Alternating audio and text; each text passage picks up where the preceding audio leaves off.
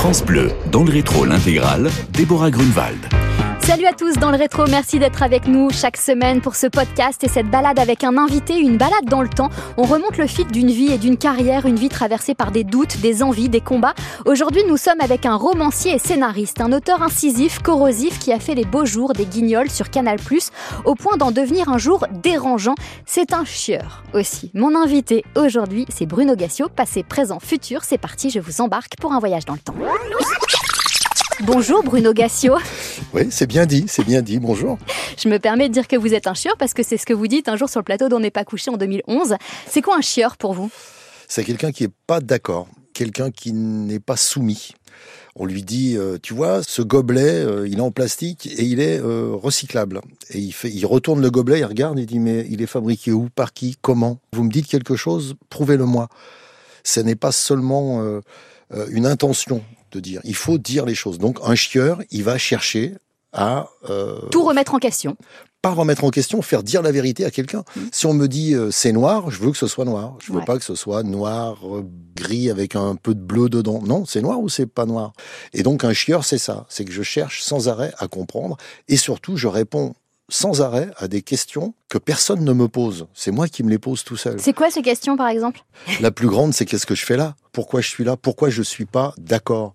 Pourquoi j'arrive pas à être docile? Vous avez la réponse? Euh, Non. Enfin, ici, il doit y avoir des traumatismes d'enfants, mais euh, euh, c'est une façon aussi d'exister. C'est une façon de. C'est pas être systématiquement contre. C'est être en éveil tout le temps. Et quand on me dit quelque chose, je regarde toujours qui me le dit, pourquoi maintenant Pourquoi de cette façon Et pourquoi sur ce canal-là Bruno Gassio, vous avez un caleçon? Ah, vous parlez de la pièce de théâtre. alors, je ne veux, pas, je veux pas vous faire des réponses désagréables. Parce que quand vous n'en avez pas, c'est parce que vous avez rencard juste après. Enfin, ça, c'est dans la pièce Les Pattes à l'ail. Mhm. Pas de caleçon, pas de lacet, pas de chemise. C'est parce qu'il y a un rencard après. Ouais, c'est une, une, façon d'être habillé pratique. Vous ne m'avez pas répondu donc Non. vous êtes donc au théâtre des Mathurins en ce moment à Paris pour Les l'ail, écrite avec euh, Jean-Carole Larrivé et Philippe Jean de Gréco. Philippe, c'est Vincent sur scène, un pote d'enfance, restaurateur marié et père de famille. Vous, vous êtes Carlo, euh, dragueur qui fuit toutes les responsabilités. Vous vous retrouvez autour d'un bon plat de l'ail. C'est un rituel que vous avez, mais ce soir-là, votre ami vous surprend et vous dit finalement J'ai eu une belle vie, offre-moi une belle mort c'est la plus la chose la plus difficile qu'un ami peut demander à un autre ami. Jusqu'où on peut aller par amitié C'est une pièce sur l'amitié, presque sur l'amour en fait entre deux personnes. Et quand il y a une routine qui s'est installée pendant 65 ans, tout est vrai. Philippe et moi, on se connaît depuis 65 piges, nos parents se connaissaient, son père s'appelle Vincent, le mien s'appelait Carlo, et on est dans une routine, et on a l'impression que l'amitié va de soi, on n'a plus besoin de preuves d'amitié. Et à un moment, tac, quelque chose tombe et il faut répondre. C'est marrant parce que vous parlez de l'amitié comme on pourrait parler de l'amour. Ouais, ouais, mais de routine. Ouais, ouais, ouais, d'entretenir l'amitié. C'est vrai, ça s'entretient. Mais c'est presque pareil, l'amitié et l'amour. Il y a que le sexe qui n'intervient pas. Dans l'amour, il y a une dimension physique. Il y a une copine qui me disait ça il y a très très longtemps. Elle me disait, tu sais, être dedans, c'est juste être plus près. Et je trouvais ça très très beau. Avec un ami, être plus près, c'est quoi? C'est au moment où une demande intervient et que cette demande est énorme et qu'elle transcende même des morales, des éthiques, qu'est-ce qu'on fait? On lui dit oui ou on lui dit non? On lui ment ou pas? Cette demande, ça peut être d'aider son, son, pote à mourir finalement. Bah, c'est ce qui va être voté bientôt, là j'espère. C'est euh, moi je suis euh, membre honoraire de l'ADMD l'association pour le droit à mourir dans la dignité. Et euh, la pièce parle de ça. Elle s'adresse aux gens qui se posent ce genre de questions. Ceux qui ne posent pas, il n'y a pas de problème. C'est jamais obligatoire. Hein. On n'est pas mmh. obligé de tuer quelqu'un. Mais quand on est en fin de vie et que quelque chose se produit qui est irréversible, irrémédiable, comment on fait pour partir Bon, lui, il choisit la mauvaise solution, le personnage. Il dit à un de ses copains, je veux partir et je veux que tu m'aides à le faire. Non, il y a, tout un tas d'instances qui peuvent le faire. C'est important de choisir sa mort Ouais, pour moi, c'est l'ultime liberté. Hmm. On n'a pas choisi le moment où on venait sur Terre, mais on choisit le moment où on s'en va. Et on n'est pas obligé de choisir ce moment. Mais c'est un choix qui est grave, qui est important, qui est bon un peu définitif. Mais moi, par exemple, j'ai fait ce choix aujourd'hui. Comment ça se passera quand ça arrivera? J'en sais rien, peut-être que je vais changer d'avis, je ne le sais pas. Mais je veux avoir ce choix. Il y a quelques jours, un ancien Premier ministre néerlandais et sa femme se sont fait euthanasier ensemble. Ils étaient tous les deux très malades, mais ne pouvaient pas vivre l'un sans l'autre après 70 ans de vie commune. C'est un geste d'amour bah, ils avaient 93 ans tous les deux, c'était fini quoi. Et enfin moi, je, ça me fait chialer ce genre de choses. C'est magnifique. C'est magnifique de se tenir la main. Moi, ce que j'aimerais, à ma mort à moi, parce qu'en en fait on ramène toujours à sa propre mort, ce que j'aimerais à ma mort, c'est pouvoir dire au revoir à tous les gens que j'aime et leur dire, voilà, j'ai eu une belle vie, ce que dit Philippe hein, sur scène, j'ai eu une belle vie, offrez-moi une belle mort, donc faites-moi des bisous, envoyez-moi de l'amour, et puis vous allez rentrer chez vous, et moi je veux partir de mon côté. Et tout se passera bien parce qu'on est à jour, on s'est dit je t'aime, c'est important. Donc c'est bon, on peut y aller.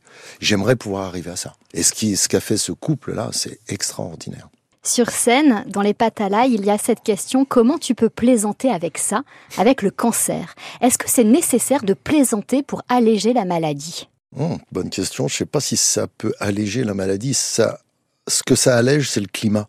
Si celui qui est malade donne le signal que c'est ok, on peut continuer jusqu'à ce que ce soit plus possible du tout physiquement, mais on peut continuer à faire comme on faisait. Alors ça va. Si la discussion porte sur ce qu'on était, ce qu'on a toujours été, c'est-à-dire des gens qui rigolaient de tout, alors continuons comme ça. Si on a été des gens sérieux, alors continuons à être sérieux. Si on est des religieux, soyons religieux. Si on est des philosophes, philosophons. Mais chacun réagit à sa façon. Faut pas changer de comportement finalement bah, face à l'autre. Bah, c'est ne pas lui reconnaître ce qu'il a été toute sa vie.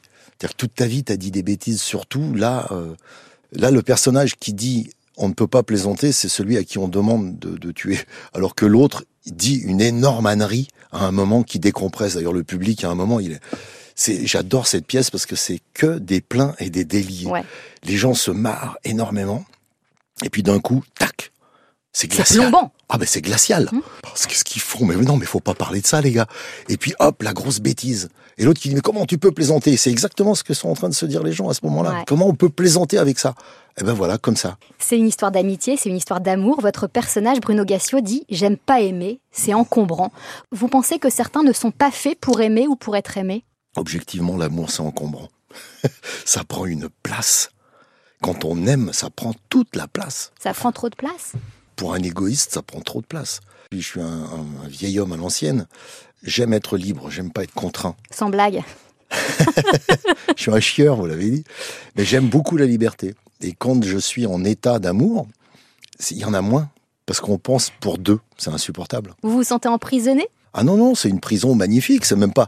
C'est simplement que on est encombré, on n'est pas prisonnier, on est encombré par la pensée de l'autre. On se dit, merde, si je fais ça, euh, elle va pas aimer.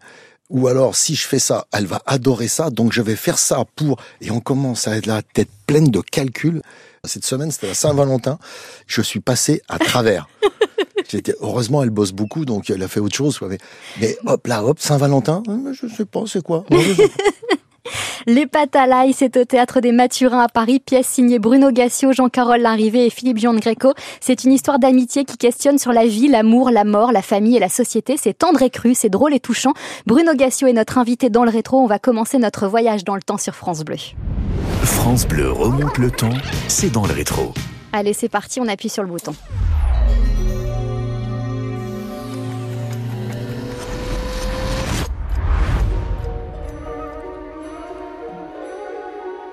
Vous naissez à Saint-Étienne, vous grandissez rue de la Riche-Landière. Votre père est d'origine italienne, il est maçon.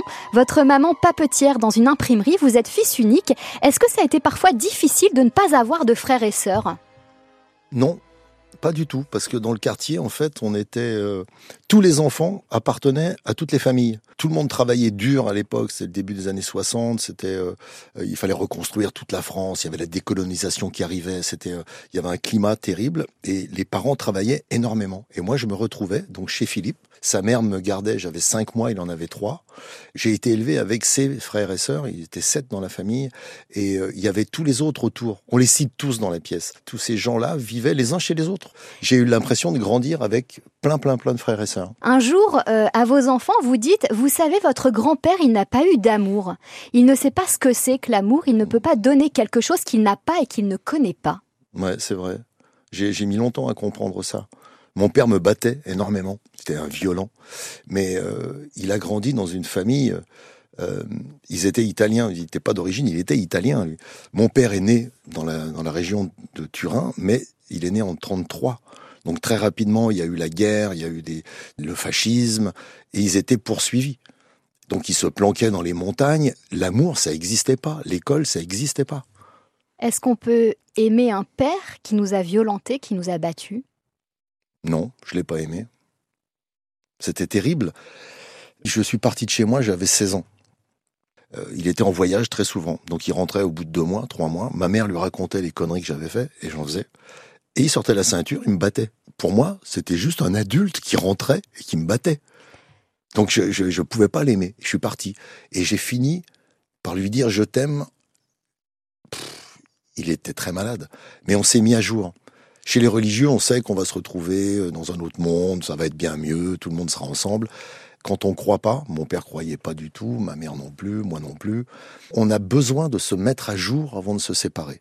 Et donc je suis allé voir mon père. J'étais déjà un adulte, je travaillais au Guignol, j'avais fini euh, euh, ma construction psychologique, et euh, je lui ai dit voilà. Alors il y a des trucs qui sont pas allés dans ma vie. Quoi?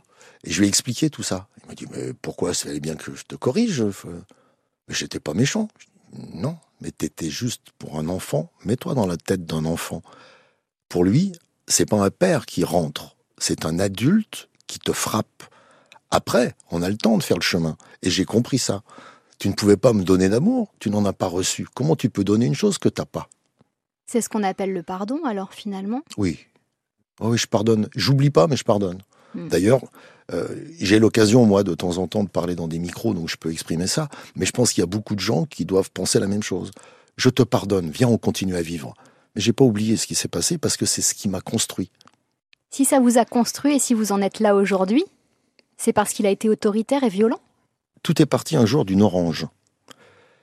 Il y avait une orange qui était posée sur la table, dans le panier, et dessus, il y avait une petite étiquette qui disait euh, les traités à tel produit. Et euh, comme j'arrêtais pas de le contredire, il me disait arrête, faut pas me arrête. Il a pris l'orange, il m'a dit si c'est si on te demande ce que c'est, tu diras c'est une orange. Tu dis pas c'est une orange traitée à ça. Je dis bah si, si c'est traité, boum. Ah. Tu diras que c'est une orange. Non, je dirais que boum.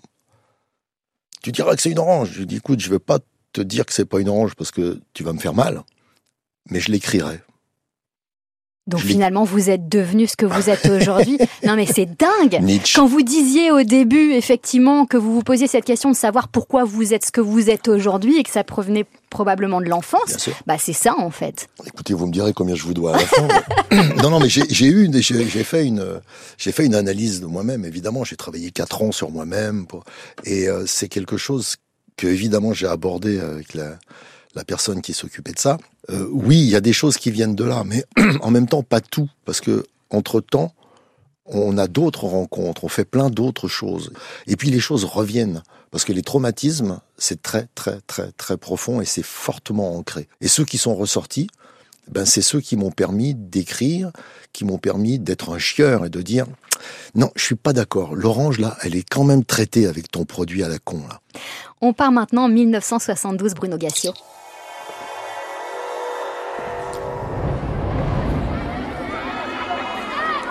Nous voici au collège Jules Vallès à Saint-Étienne. Ouais. Vous êtes en cinquième avec Manuel Ruiz, Philippe Proriol, Christian Valla. Vous arrêterez euh, l'école à 15 ans et demi.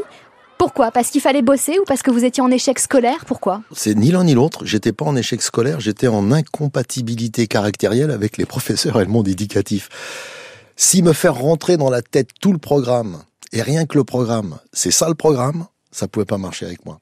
Ça a marché avec deux profs. Un prof d'histoire géo qui était génial et qui me disait, euh, puisque tu emmerdes tout le monde en cours, euh, viens faire le cours à ma place. Et il me donnait son cours. Et moi, j'étais obligé d'expliquer aux gens tous les affluents de la Loire, les conneries. Et ceux qui étaient dans la classe étaient intéressés puisque c'était un élève qui faisait le cours avec le prof qui assistait, évidemment. hein. Et moi, je faisais le malin en disant, ouais, ben voilà, c'est moi le professeur. Et l'autre, c'était une professeure de français. Elle, elle avait des portes jartelles. Mais ça me marquait. Elle faisait pas exprès de les montrer. À l'époque, les, femmes portaient des portes jartelles. Et moi, ça me rendait fou. Et je ne voulais pas la décevoir. Donc les fautes de français, elle me mettait des pichenettes derrière l'oreille. Et depuis qu'elle est partie, que j'ai plus les portes jartelles, je continue à faire des fautes d'orthographe. Certains euh, syndicats d'enseignants aujourd'hui tirent la sonnette d'alarme et disent le point de rupture sociale est atteint. Est-ce que l'école, l'enseignement et le savoir sont en danger aujourd'hui? Bah, Ça fait longtemps que je suis pas allé à l'école, mais il m'arrive de donner, euh, comme il y a encore quelques jours, une semaine à Elbeuf, j'ai rencontré des étudiants de terminale pour leur parler de liberté d'expression. Et leurs questions, elles sont très pertinentes parce qu'elles montrent qu'ils sont perdus. En fait, ils n'ont pas un enseignement. Par exemple, je, je, parle à un moment des empereurs romains. Et moi, je peux citer les cinq empereurs romains dans l'ordre. Et la prof d'histoire aussi. Eux, non. Et je dis, mais c'est bizarre parce que c'est ce qu'on apprenait à l'école. Mais c'est une défaillance quoi Du système euh, d'enseignement De l'éducation familiale bah, C'est une défaillance de l'objectif. L'objectif aujourd'hui, c'est d'envoyer les gens au boulot il faut qu'ils soient soumis. S'ils peuvent pas trop l'ouvrir, c'est bien. Et qu'ils aient un job. Et souvent, comme le regretté David Graber disait, ce sont des bullshit jobs. Mais il faut qu'ils fassent ça. On leur met pas dans la tête, on leur met pas dans les mains les outils pour être des individus et des citoyens libres, capables de choisir un métier et de l'exercer en pleine conscience. On leur dit non, non, non, non. Il y a, y a là, il y a des métiers où il faut aller, c'est là, là, là et là. Ferme ta gueule. Les empereurs romains, on s'en fout. Il y a eu une république, il y a eu un empire, oh, ça change rien à ta vie. Si, ça change tout. La culture change tout. Malheureusement, comme il n'y a plus de culture, on change plus rien. France Bleu, dans le rétro, Déborah Grunewald.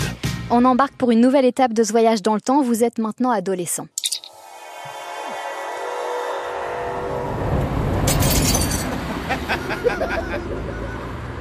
Bruno Gassio, nous sommes rue Voltaire à Saint-Étienne. Vous êtes avec vos amis et votre pote Jules devant la maison de l'armée. Vous balancez des oh cailloux sur la façade. Oh Derrière les vitres, des gens prennent des photos. Vous êtes ensuite convoqués pour être identifiés. Bref, tout ça pour dire qu'à cet âge, vous aimez bien foutre le bordel. Qui a balancé ça? Parce que ça, c'est nulle part. Si, c'est quelque part, ça, c'est dans les fichiers des RG, mais je crois que ça n'existe plus. Euh, et c'est un, des directeurs de cabinet de Charles Pasqua qui me l'a confirmé. Et oui, oui, oui, oui, on faisait ça, on cassait la maison de l'armée. Mais je faisais partie des anards à l'époque. On était avec les, ce qu'on appelle aujourd'hui le Black Bloc. C'est le Black Bloc, en fait, c'est des anards au départ. C'est un truc qui se met entre la manif et les flics pour d'une certaine façon protéger la manif. Et puis après, pour créer le désordre. Ouais, c'était un jeu. Et on s'est tous fait arrêter, on balançait des pavetons et tout on était conscient à l'époque déjà de la théorie des jeux, c'est-à-dire qu'on a intérêt tous à dire la même chose et à ne jamais revenir en arrière. Et donc on s'est mis tous dans notre coin, on était dans des cellules séparées, on s'est dit voilà, ce qu'on va dire c'est ça. Et on s'est retrouvé devant des flics qui disent, ils nous passaient des photos en disant ça c'est toi? Non. non. Et lui c'est qui? Je dis comment voulez-vous je le reconnaisse, il a un masque. et les, les, flics, ils étaient pas dupes évidemment, mais si on dit pas, on le connaît, on le connaît pas. Il a un masque. Les anards d'hier, ce sont les black blocs euh, d'aujourd'hui. Je sais pas, je les connais plus. J'ai vu passer des bébés Black Blocs, c'était mignon. Ah bon? Bah ouais, il y a dans les dernières manifs là des trucs de gilets jaunes que je faisais puis les, sur les retraites. Et à un moment, il y a des Black Blocs qui avaient des jeunes habillés en noir qui avaient quoi 12 13 ans? Et ils avaient le truc comme ça, ils montaient. Je sais pas, ouais, je pense que c'est toujours des, des anards mais euh, c'est révélateur de quelque chose. Il y a des gens qui pensent que seule la violence dans une manif peut faire bouger les choses.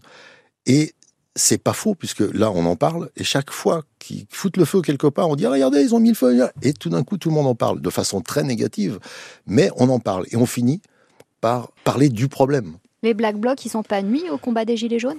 C'est une bonne question, je sais pas. Ce qui a nuit le plus au combat des Gilets jaunes, c'est quand même la police. Hein. L'anarchie en philo repose sur l'idée que les hommes sont naturellement bons et que la vie en société peut s'organiser sans chef. Rousseau. Rousseau, en partie, oui, c'était Rousseau, vrai. ouais, mais il y a Hobbes de l'autre côté. L'homme est mauvais. Alors, qu'est-ce que. Eh ben oui, mais c'est ça le problème. Vous pensez quoi, vous, Bruno Gassio Je pense que l'homme est imparfait, que tout ce qu'il peut obtenir, gagner dans des combats pour vivre mieux, c'est un équilibre précaire et une harmonie relative. Et que tout ça, il faut se battre chaque jour pour le maintenir. Quand l'harmonie est brisée, alors on va vers du conflit. Aujourd'hui, il n'y a plus d'harmonie dans la société. Mon père, par exemple, vivait très bien dans les années 60-70. Il était alternativement chômeur, il travaillait un peu au noir, il travaillait dans une entreprise évidemment, il faisait des foires à pizza le week-end. On essayait de gagner de l'argent comme ça, mais il y avait un équilibre. Celui qui était très riche gagnait 20 fois plus que mon père. Aujourd'hui, celui qui est son patron, ou qui serait son patron, gagnerait 800, 1000 fois plus Personne ne vaut mille fois plus financièrement qu'un autre individu. Quand on en est arrivé à ce type de déséquilibre, alors il y a un énorme problème qu'il va falloir rééquilibrer. Soit on le fait par la politique avec des gens qui vont dire oh merde, il va falloir que je paye. Oui, il va falloir que tu payes, mais ça va se rééquilibrer doucement et ça prendra du temps. Soit ce sera extrêmement violent. Bruno Gassio, vous avez été apprenti typographe, vous avez vendu du shit, connerie de jeunesse, entre 16 et 17 ans. Vous avez ensuite été chevrier fromager dans la Drôme. On part maintenant à Paris.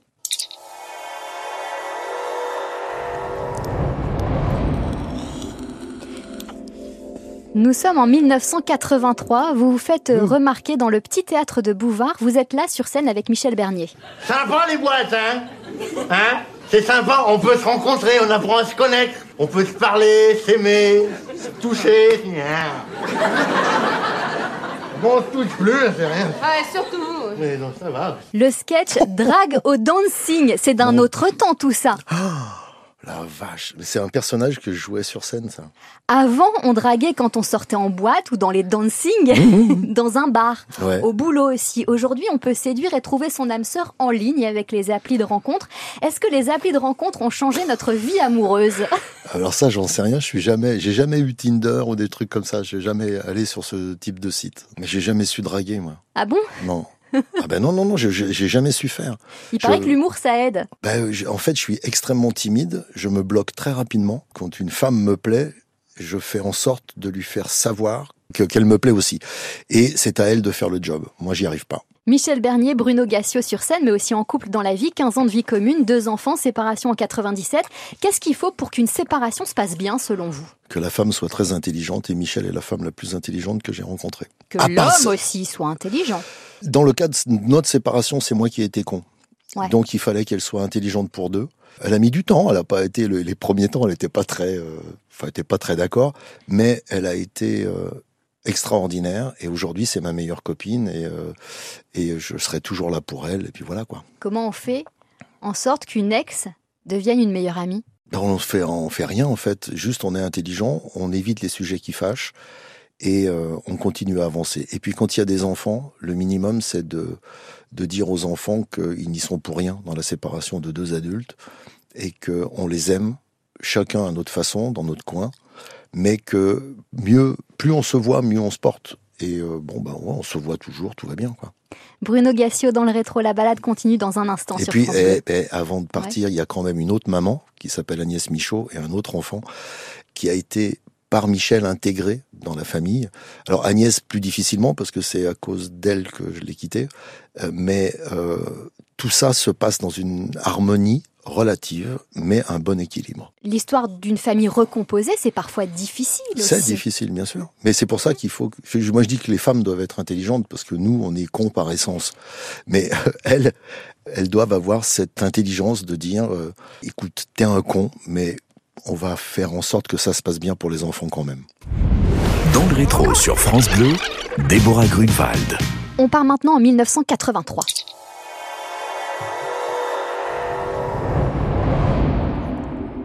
Nous sommes au cinéma. Sur l'écran, le film Vive les femmes. Premier rôle au cinéma, Bruno Gassio. On y retrouve Roland Giraud et Catherine Le Prince. Physiquement, on se plaît? Bon, j'ai peut-être un quotient intellectuel un peu plus élevé que le tien. Mais c'est idéal entre un mec et une nana. Bah voyons. Quand on regarde certains films, on voit à quel point la société évolue, la place de la femme, la diversité. Est-ce que vous comprenez que certains films puissent choquer aujourd'hui alors qu'il y a encore quelques années, ça passait crème? Non, les films de l'époque, je comprends pas qu'ils choquent puisque c'est de l'histoire. C'est comme lire des romans euh, du, du 19e, euh, c'est choquant, ça peut, tout est choquant en fait. Aujourd'hui, les choses ne sont plus pareilles. On ne dit plus, on n'écrit plus les mêmes choses. Tant mieux, tant pis, j'en sais rien. Ça, c'est dans 25, 30 ans. Tant mieux ou tant pis finalement? J'en sais rien encore. Vous n'avez pas d'avis Non, là-dessus? pas vraiment. On saura dans 25 ans. Alors, de dire que bah, les homosexuels, euh, faut pas se moquer d'eux, enfin, ça me paraît bien, quoi. Enfin, j'ai pas de problème avec ça. Que euh, bah, faut pas violer, faut pas frapper les femmes, c'est pas des objets, tout ça, c'est très bien. Qu'est-ce que ça induira pour les 25 ou 30 ans qui viennent? Comment sera la littérature d'aujourd'hui dans 25 ans et comment elle sera jugée? Je serai pas là pour le voir, mais j'espère que ce sera, ce sera bien. Selon vous, Bruno Gassio, est-ce qu'il faut recontextualiser, voire censurer, mais là je connais déjà la réponse, certains films dont le propos peut déranger Je suis pas sûr. Avec, j'ai écrit un bouquin, enfin, c'est un bouquin d'entretien avec Philippe Bilger, euh, où on parlait de ça. de la judiciarisation de chaque euh, catégorie, de chaque communauté à son périmètre qui veut absolument être protégée. Et puis on se disait, eh, mais oui, mais alors dans ces cas-là, euh, si la liberté est totale, si on rééditait Mein Kampf, d'abord il n'y a pas besoin de le rééditer parce qu'il est il y a plein de gens qui se le procurent. Mais oui, il faudrait le rééditer et le rééditer avec un matériel critique et bien expliquer que ce livre a créé une extermination de peuples, quoi. Donc il faut recontextualiser. Toujours, oui, bien sûr. Mais la justice fait que ça, recontextualiser. Et c'est bien. On fait euh, un bond maintenant en 1992.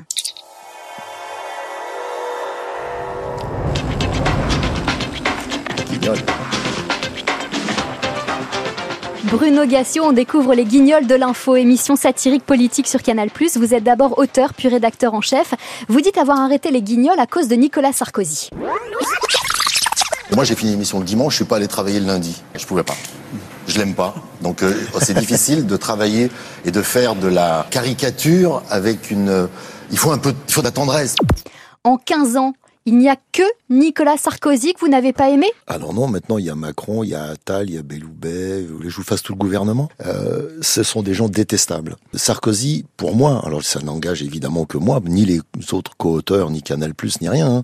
C'est juste que, pour moi, je voyais à travers lui tous les merdeux du quartier qui la ramenaient tout le temps, qui étaient des petits voyous, quoi.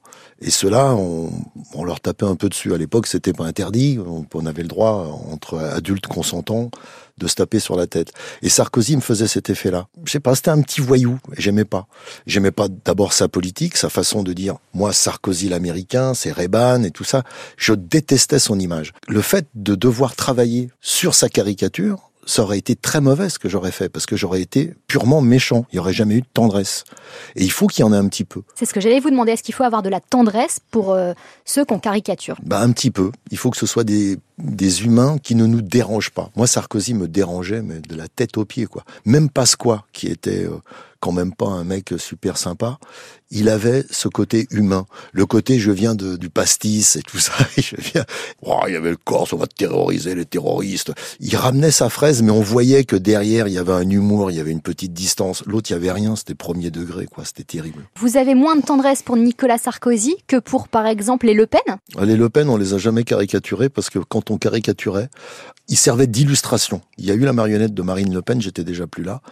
Et le vieux, on ne le sortait pas, sauf en illustration. Parce que quand on, faisait les guignols, moi j'étais chargé de lire le JT et de me mettre dans la peau de cette personne pour la caricaturer correctement. Il faut se mettre dans la peau de quelqu'un. C'est pas, on met pas ses propres fantasmes dessus, on met les siens celui du, personnage caricaturé. D'ailleurs, une caricature dit beaucoup plus de celui qui caricature que celui qui est caricaturé. hein. Se mettre dans la peau de Le Pen, ça m'était juste insupportable. Je ne pouvais pas. Je burk. Et donc, on le faisait pas. Il servait, on il illustrait. Mais c'est tout. France Bleu, dans le rétro. En 2002, grosse crise à Canal+. Crise ouverte à Canal+, Pierre Lescure est écarté de la présidence, Assemblée générale houleuse au siège de la chaîne.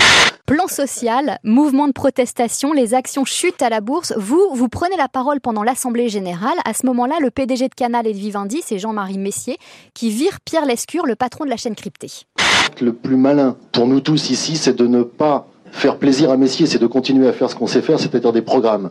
Nous, on sait fabriquer des programmes, lui, il sait pas. Il est dans le cinéma, il sait pas faire du cinéma. Il est dans la musique, il sait pas faire de la musique. Et on vient de s'apercevoir qu'il ne sait même pas faire de la finance. Votre engagement déplaît aux dirigeants de l'époque. On découvrira en 2005, dans le livre Service Action, un agent sort de l'ombre de Pierre Martinet, que votre tête a été mise à prix. On voulait vous buter. Ouais, ouais, ouais. Ouais, Ça vous fait appris- rire. Ben maintenant oui, mais même sur le coup en fait, parce que ça s'est passé tout ça en 2002. Moi je l'ai appris en 2005 par Guy Birembaum qui était l'éditeur de Pierre Martinet puisqu'on peut le citer maintenant, il a été condamné. Et il m'a dit voilà ce qui s'est passé et il y a un dossier homo. Je dis qu'est-ce que un dossier homicide Ah bon? Et j'ai lu le dossier homicide. Waouh dit, mais ils vont quand même un peu loin quand même parce que je, je, je fais juste des blagues moi. Enfin je fais même pas des blagues, je fais une émission quoi. Je suis auteur. Et Pierre Martinet, j'ai découvert ça après.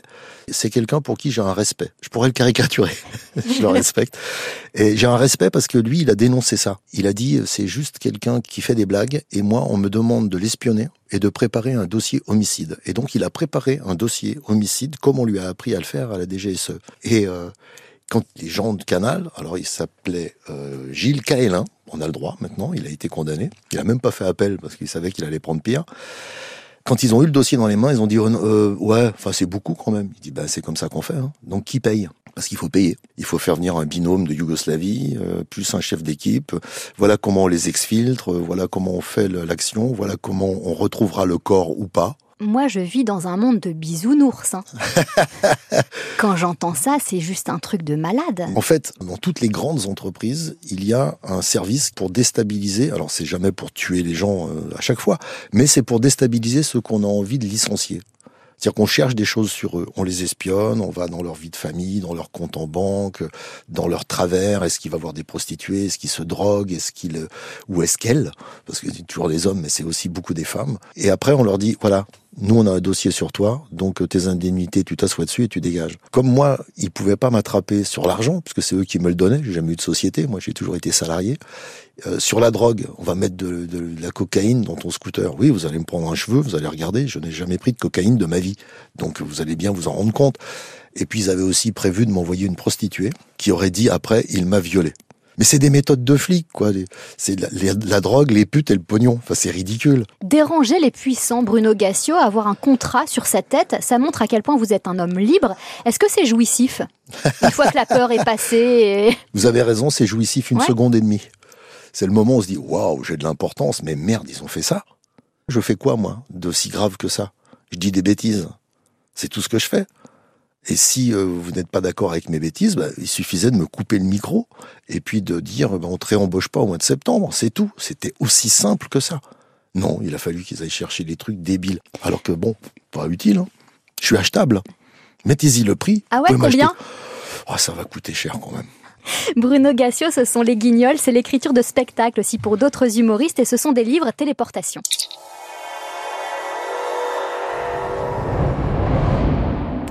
Nous sommes maintenant en 2004. Vous avez euh, passé plusieurs mois à écrire votre dernier livre en date de Mémoire de Guignol, La censure n'est jamais politique. Vos livres interpellent, dénoncent et dérangent parfois. Est-ce que l'humour a ses limites? Ah bah oui, je suppose que les humoristes iraniens ont des limites. Les humoristes euh, saoudiens doivent avoir des limites. On en a aussi en France des limites? Alors oui, c'est celle de la loi. Je suis pour le droit. Par exemple, quand j'entends quelqu'un dire les devoirs passent avant les droits, ça m'horripile. On n'a aucun devoir. Le devoir, c'est moral. Le seul devoir qu'on a, c'est de respecter la loi qu'on s'est choisie. Dans la loi, il y a de la morale. Tu ne tueras point, c'est de la morale. Tu ne voleras pas, tu mentiras pas. Tout ça, c'est des morales. Mais elles sont encadrées dans le droit. Et on s'en réfère au droit quand il y a un problème. En France, on n'a pas le droit de diffamer, on n'a pas le droit d'injurier, on n'a pas le droit de faire l'apologie du crime, incitation à la haine raciale, l'antisémitisme et euh, je crois que je, enfin apologie de tous les crimes, pédophilie, tout ça. Ça me paraît pas aberrant. De quoi vous ne riez pas vous aujourd'hui par exemple? Quelles sont vos limites morales? C'est euh, le rire étant une réponse. Je je sais pas, je crois pas que j'en ai, mais ça dépend aussi des jours. Il y a des jours j'ai pas envie de rire de certaines choses. Et puis il y a aussi la qualité de la personne avec qui je parle et qui me fait rire ou pas d'un problème. On peut se dire aujourd'hui que la liberté d'expression s'arrête là où elle fait mal aussi. Est-ce qu'on est plus susceptible, plus fragile qu'avant ou au contraire on est plus fort et il y a des choses qui sont devenues inacceptables sous couvert de l'humour? Moi j'ai pas l'impression. Je pense que sur scène, encore mais une sur fois, scène. Une, une radio, une télé, c'est une scène c'est une scène, c'est simplement les propriétaires de ces radios et de ces télés. Est-ce qu'ils ont envie d'entendre certaines choses ou est-ce qu'ils se disent oh aujourd'hui il faut pas? Est-ce que Dieudonné a dépassé les limites? Je dis ça parce que vous avez euh, écrit le livre Peut-on tout dire avec lui en 2010. Est-ce qu'il a dépassé les limites? Deux entretiens parallèles. On n'a pas écrit un livre, mais euh, sur scène il a jamais dépassé les limites. Lui-même reconnaît qu'il a dépassé, par moments, il a fait des vannes un peu foireuses, mais sur scène, il n'a jamais dépassé les limites. Il a des déclarations hors scène, des interviews qui sont lunaires avec des Iraniens, mais c'était, il est fou. Mais quand il faisait ça, là, oui, là, il était hors limite française. Mais il envoyait des signaux à tous les gens qui l'aiment bien pour dire, voyez, moi, je vais là-bas. Euh, ouais, c'est une limite qu'il a franchie. Après, sur scène, il n'a pas de limite. Il peut pas y en avoir.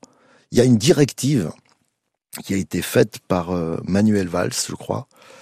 Euh, c'est un décret pour interdire Dieudonné de jouer à Nantes. Je m'en suis pris à ce décret, on m'a dit « Ah, t'es antisémite !» J'ai dit « Non, je ne suis pas antisémite. » Le décret disait « Il y a un risque de trouble à l'ordre public. » Donc le décret tombe à midi.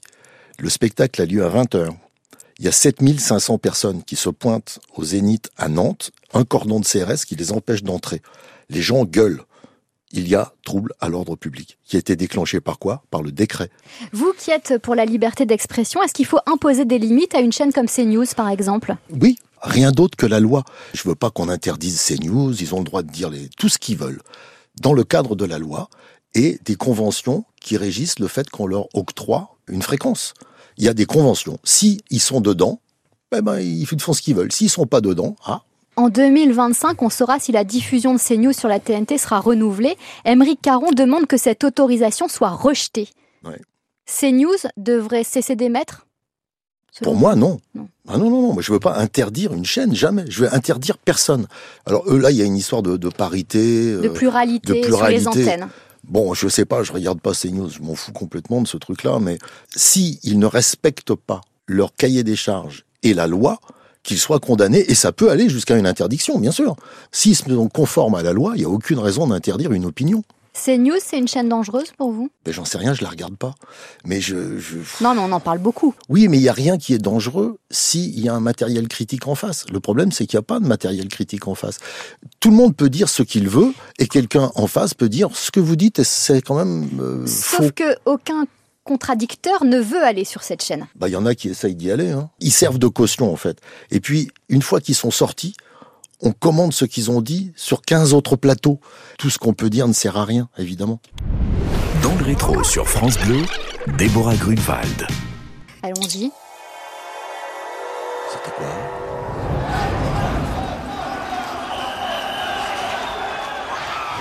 Nous sommes en pleine manif des Gilets jaunes. Je me rappelle d'un livre que vous aviez écrit euh, il y a une dizaine d'années. C'était euh, La Révolution. On se rappelle, vous évoquez notre cerveau mou à nous les Français, on est trop docile, on est incapable de réagir. Vous parlez d'une révolution mais qui ne va pas arriver tout de suite. Ça, c'était il y a 13 ans. 13 ans plus tard, est-ce que les Français ont changé? Ah, du tout, non. non, mais le livre La Révolution, on se rappelle, il part d'un truc vrai, d'un fait vrai, c'est que euh, j'allais au dixième anniversaire d'un copain à moi qui avait une entreprise, ça marchait très bien, il gagnait plein de pognon, et je prends le train, et dans la gare, il y a le, monsieur qui vend itinérant euh, et qui me dit vous voulez le journal des SDF monsieur? Et je sais pas j'étais pas du tout d'habitude je leur file toujours un petit peu mais là j'étais pas dedans j'avais acheté des journaux je fais non.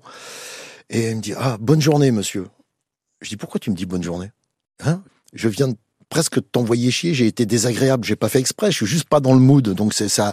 Mais là, tu me dis, merci monsieur, mais poignarde-moi, pique-moi mon pognon, révolte-toi, bouge un peu. Et les gens autour se disent, il vous a agressé, monsieur Gassio. Je dis, non, c'est, non, c'est le contraire, c'est moi, enfin, laissez tomber. Et le type était vraiment gêné. Mais dans le train, je me disais, mais qu'est-ce que t'as fait? Pourquoi t'as dit ça? Mais t'es con ou quoi? Putain, c'est pas vrai. Pourquoi moi qui vais bien, qui gagne de l'argent, qui suis à l'aise dans cette société, je pourrais tout à fait ne pas être un chieur pourquoi moi je me pose plein de questions et pourquoi lui, qui court après un euro, il se révolte pas? Et ça, c'était le départ d'un livre. En 2024, le français est toujours docile et soumis? Les Gilets jaunes ont vraiment changé quelque chose. Ce qui a changé, c'est qu'ils sont peut-être pas beaucoup plus dociles, mais c'est que la police est beaucoup plus méchante. Et les gens qui envoient la police sont de plus en plus méchants. Et les flics, aujourd'hui, qui sont en manif, ouais, t'aimes pas la police, tout ça. Non, j'aime pas ces flics-là. Il y a plein de flics que j'adore, hein. C'est ce que j'allais dire. Est-ce qu'on fait pas trop de généralité aussi? Du Mais- coup, on met tout le monde dans le même sac. Mais parce que si on veut discréditer quelqu'un, par exemple moi, qui dit quand un flic arrive dans une manif qu'il est harnaché comme un Robocop, il ressemble plus à une force d'occupation qu'à un gardien de la paix. Il est là pour qu'en fait ça se passe mal et qu'il gagne. Pour se protéger aussi? Ouais, enfin ça dépend. À Sainte-Soline, ils se protégeaient, vraiment. Ils étaient 3000, les autres ils étaient 10 000. Il y en avait, il y avait un flic pour trois et ils ont tiré, ils sont passés avec des quads, ils ont blessé des gens, ils les ont empêchés dans les, dans les ambulances. Puis après, il y a le narratif policier. Ah non, c'est pas vrai. Bien sûr que si, c'est vrai. Quand on est à ce point dans une tenue agressive, forcément en face on a envie de tester. Hein. Alors ça tient bien le truc? La police manque d'humanité? Dans les manifs, oui. Dans les ordres qu'ils reçoivent, parce que c'est pas les flics eux-mêmes, ils reçoivent des ordres. Par exemple, enlevez vos casques. J'ai vu dans des, gilets jaunes, dans une manif où on était encadré, il y a un, officier qui passait comme ça, et les autres, ils étaient avec leurs casques fermés, comme ça, ils tapaient sur les boucliers, et il y a un officier qui est passé, qui leur a dit, hé, arrêtez, enlevez vos casques, enlevez les casques, on enlève les casques, les gars. Et tout le monde s'est regardé, ils ont enlevé les casques. Et tout d'un coup, tout s'est détendu. Tout s'est détendu. On est là pour marcher, nous. Et vous, vous êtes là pourquoi? Pour nous faire peur Pour nous empêcher Pour nous dire samedi prochain, si vous venez, ça va mal se passer C'est ça que vous êtes là? Vous êtes là pour ça? Eh bien, ces flics-là, je les aime pas. Les flics qui sont de la brigade financière, je les adore. Ceux qui prennent mes plaintes quand j'ai un problème, je les adore. La PJ, c'est des gens qui sont censés courir après le grand banditisme, les méchants, faire des grandes enquêtes. Là, maintenant, on leur demande de faire du chiffre et d'aller s'occuper des, des dealers de shit. Ils en peuvent plus. Oui, ceux-là, je les aime. Ceux qui sont dans les manifs, les braves sur leur mobilette, là. J'en ai vu passer un, ouais, j'en ai vu passer un encore il y a trois jours. Je sortais du cinéma. Ils étaient trois. Alors, je sais pas ce qu'ils foutaient, là. Cette fois, il n'y avait pas de manif, il y avait rien. Il y en a un qui était debout sur la moto, comme ça. Il faisait le malin. Et en passant, tous les gens le regardaient. Il disait, frimeur, pauvre con. Il s'est fait insulter tout le chemin. Et il était content. Qu'est-ce que c'est que ces gens? On n'a pas besoin de ces gens-là. On a besoin d'apaiser. Et si on met un soldat en face d'un pauvre, à un moment, le soldat va gagner. Sauf qu'il y a des milliers de pauvres autour qui vivent mal, qui vont dire, toi, le jour où on t'attrape, ça va te faire très mal. Et donc, ça crée que de la tension. Et cet équilibre et cette harmonie dont je parle toujours est détruit. Et ça, je sais pas comment ça finit. J'ai pas la fin de l'histoire, hein. mais je vois pas comment ça peut finir bien. Bruno Gassio, en promo pour euh, ce livre La Révolution, on se rappelle, sur le plateau dont n'est pas couché, vous êtes d'accord ce jour-là avec Éric Zemmour? On se révolte quand on a faim. Oui. Personne n'a faim en France. Voilà, pas assez. C'est tout, c'est bien d'accord. La Révolution française, il y a des émeutes de la faim d'abord.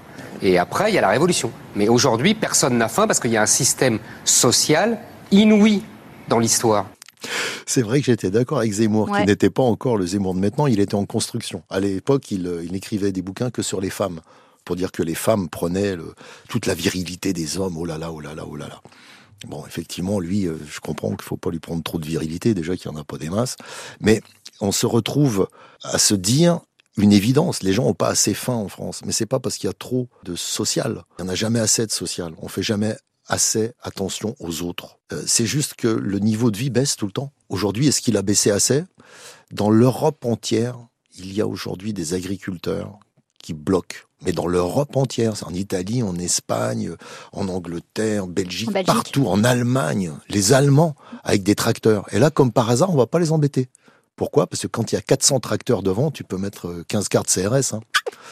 S'ils arrivent avec le canon en haut, de l'autre côté, il y a des canons à lisier. Donc, euh, les gars, vous allez vraiment être plus dans la merde que nous.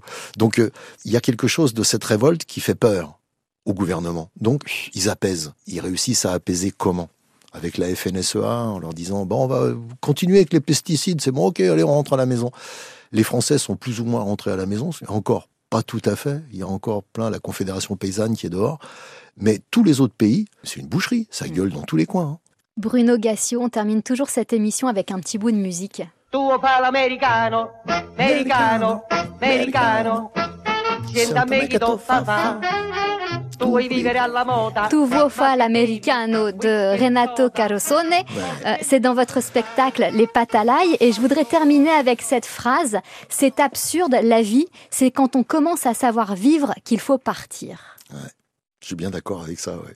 Et moi, j'enchaîne en disant j'espère qu'il sait que je l'aime maintenant. C'est dans la pièce Les pâtes à l'ail. Mm. Merci Bruno Gassio. Merci. Les l'ail, c'est au théâtre des Mathurins à Paris avec euh, Philippe Giangreco et Bruno Gassio. Ce sont des souvenirs d'enfance qui nous construisent. Ce sont des mises au point, des non-dits et des je t'aime pudiques entre potes. C'est la peur et le kiff, c'est l'amitié et la rivalité. Cette émission et toutes les autres sont en podcast. Ça s'appelle Dans le rétro. Prenez soin de vous. Salut.